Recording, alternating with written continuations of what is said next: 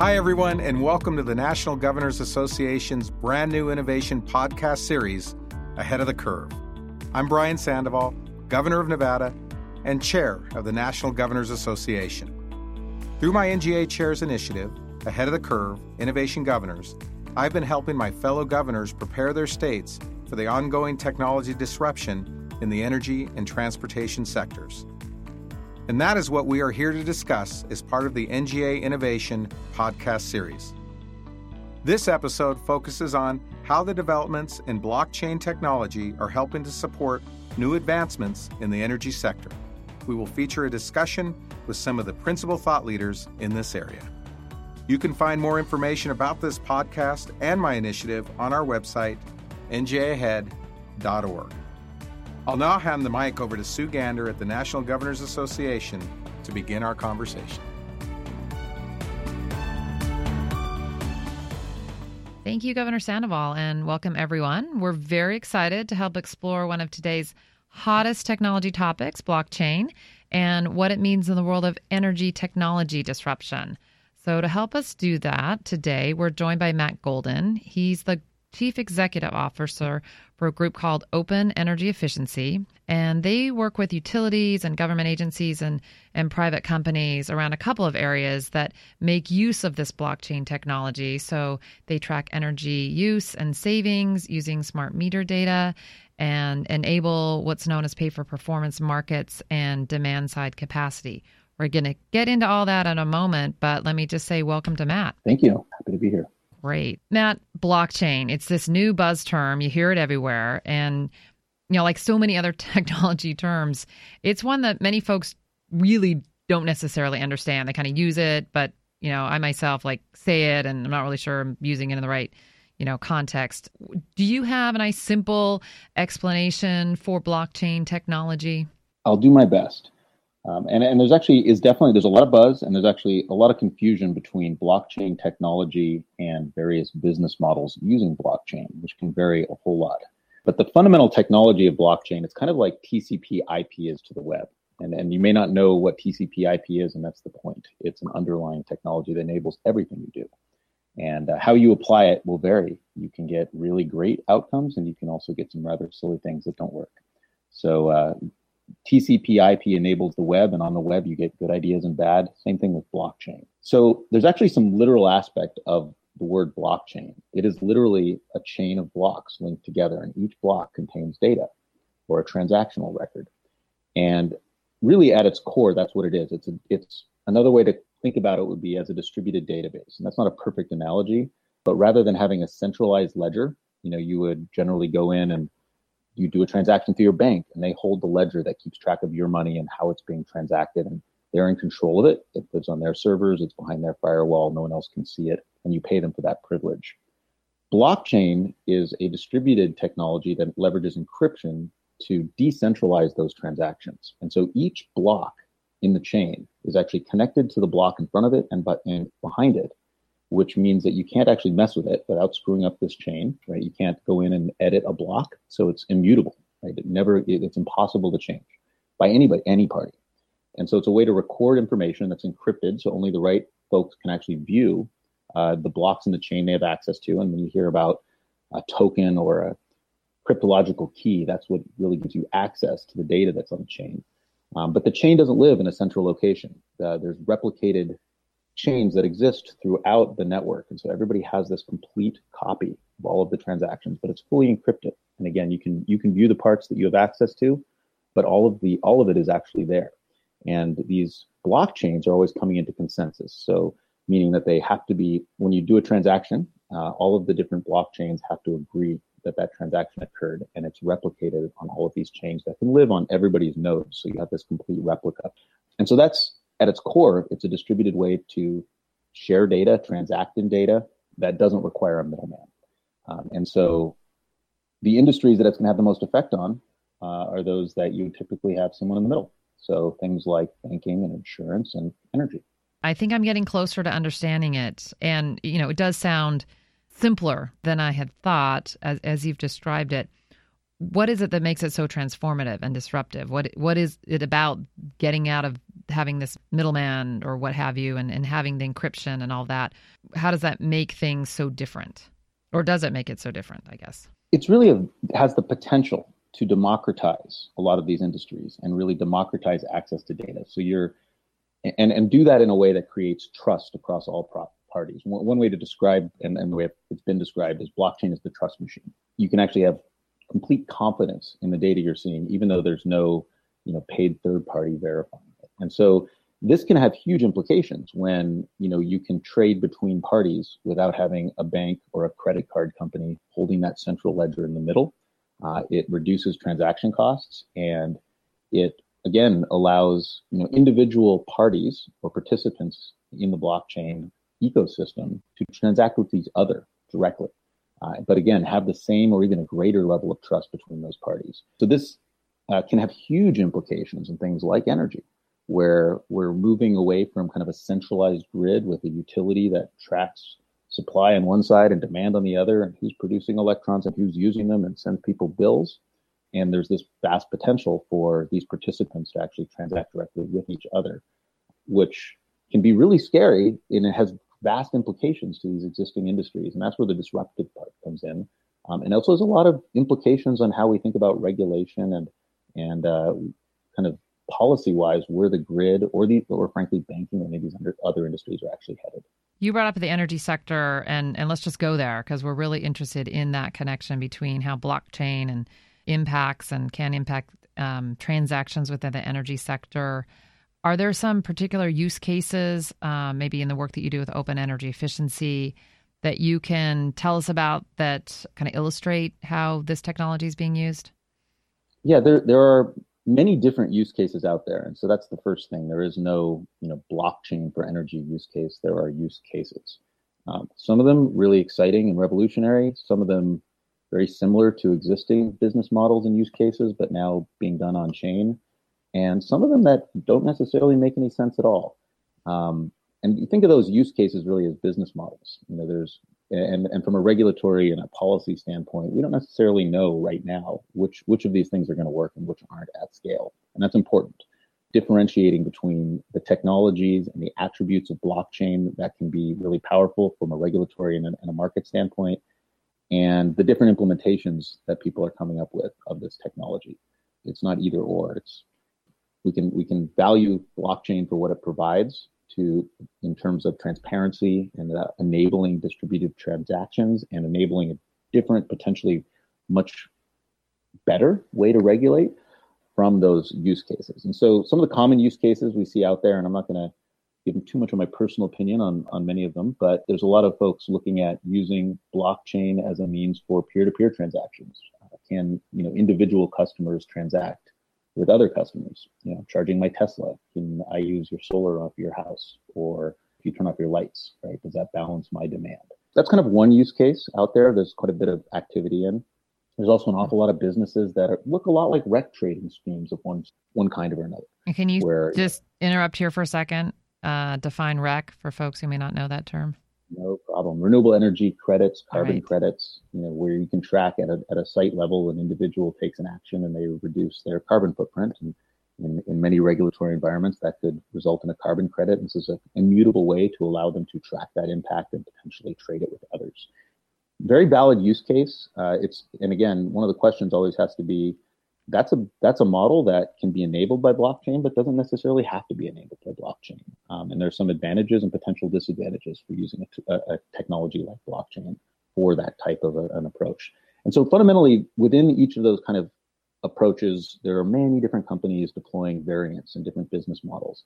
And again, I think one of the key things from like a regulatory policy standpoint is not getting wrapped up in the use cases. You know, just like any you know solar leases, PPAs, charging stations, you know how one actually goes about deploying it, how you pay your customer, your customers pay, and different folks uh, actually transact is is a business model, right? And just because it's on blockchain doesn't really change that. And so it's really important to think about you know the policy, regulatory, structural goals, um, how blockchain can help enable those, but ideally not get in the position of like looking at and trying to determine which of these business models are really going to be the revolutionary models. Now, in terms of how open energy efficiency is using blockchain, we, are actually taking a pretty straightforward approach.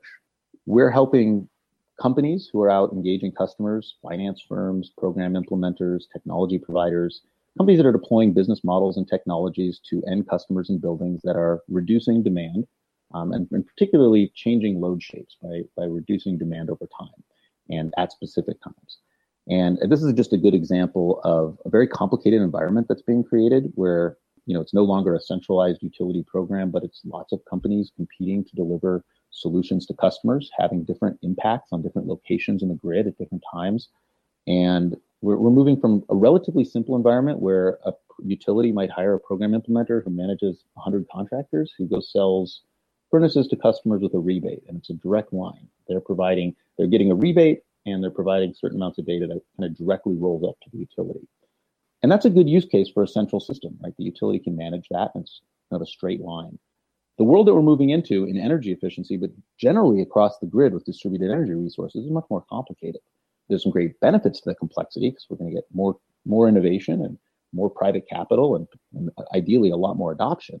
Um, but we're no longer dealing with these one-to-one relationships. It's really many to many. So we have companies, aggregators, we call them, out, you know, working with different contractors, engaging customers, deploying a whole plethora of different business models, you know, different types of technologies, different financing mechanisms.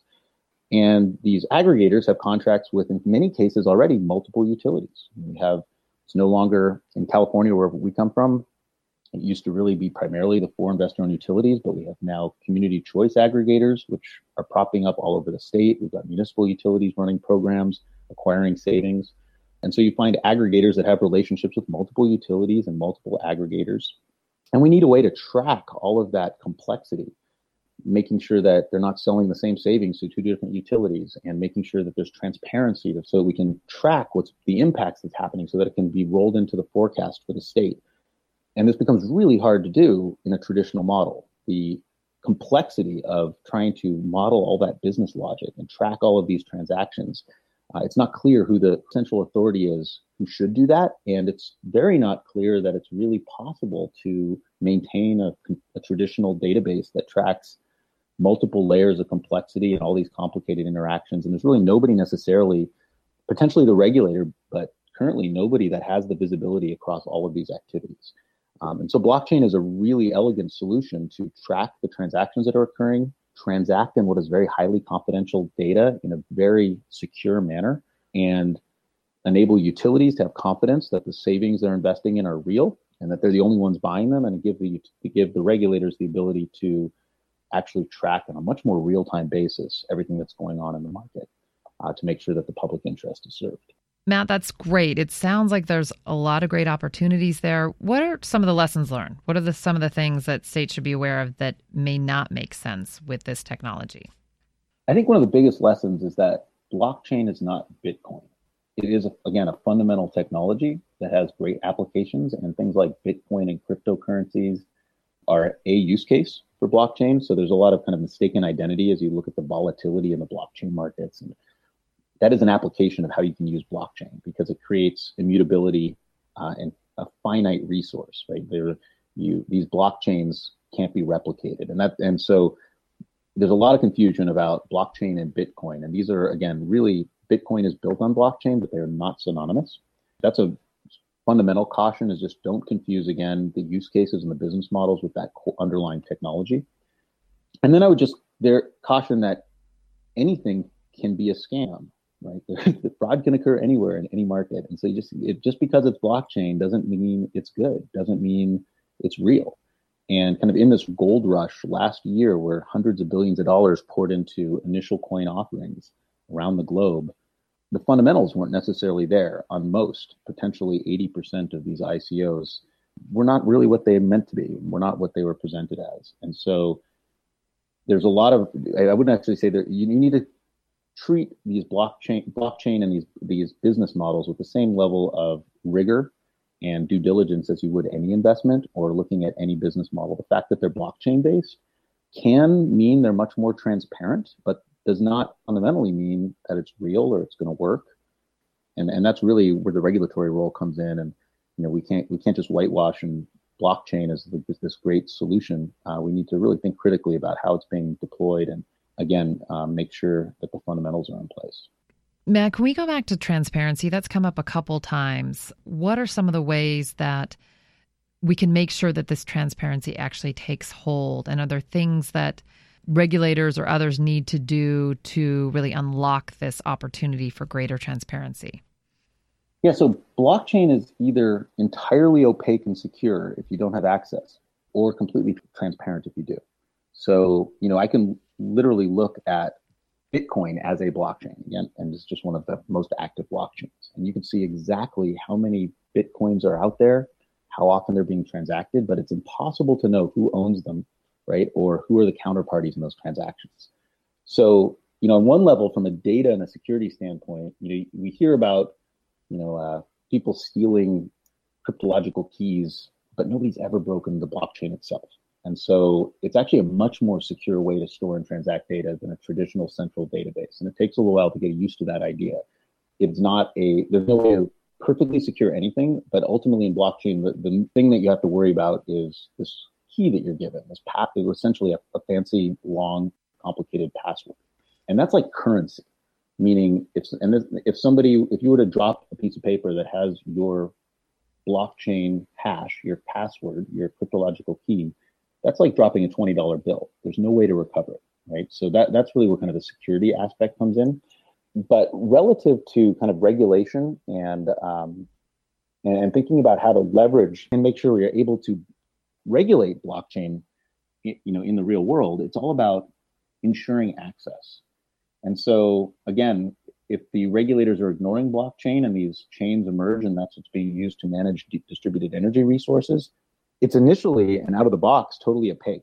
However, through policy, legislation, and regulation, we have the ability to make put requirements, especially on the utility sector that are regulated typically, that says if you're going to use blockchain, you need to give us access to these transactions and the data within them. And that access can be very tightly controlled, um, which is also one of the positive attributes where you can determine which parties get to see what parts of each transaction. So it's a great way to secure personal data and other things that we that we don't want to get out. Is we always know who has access to everything. Um, but the but if regulated properly, uh, you know, regulatory agencies can actually be able to view the blockchain in real time and see exactly what transactions are occurring, uh, how much energy is being saved, or how much storage is being deployed.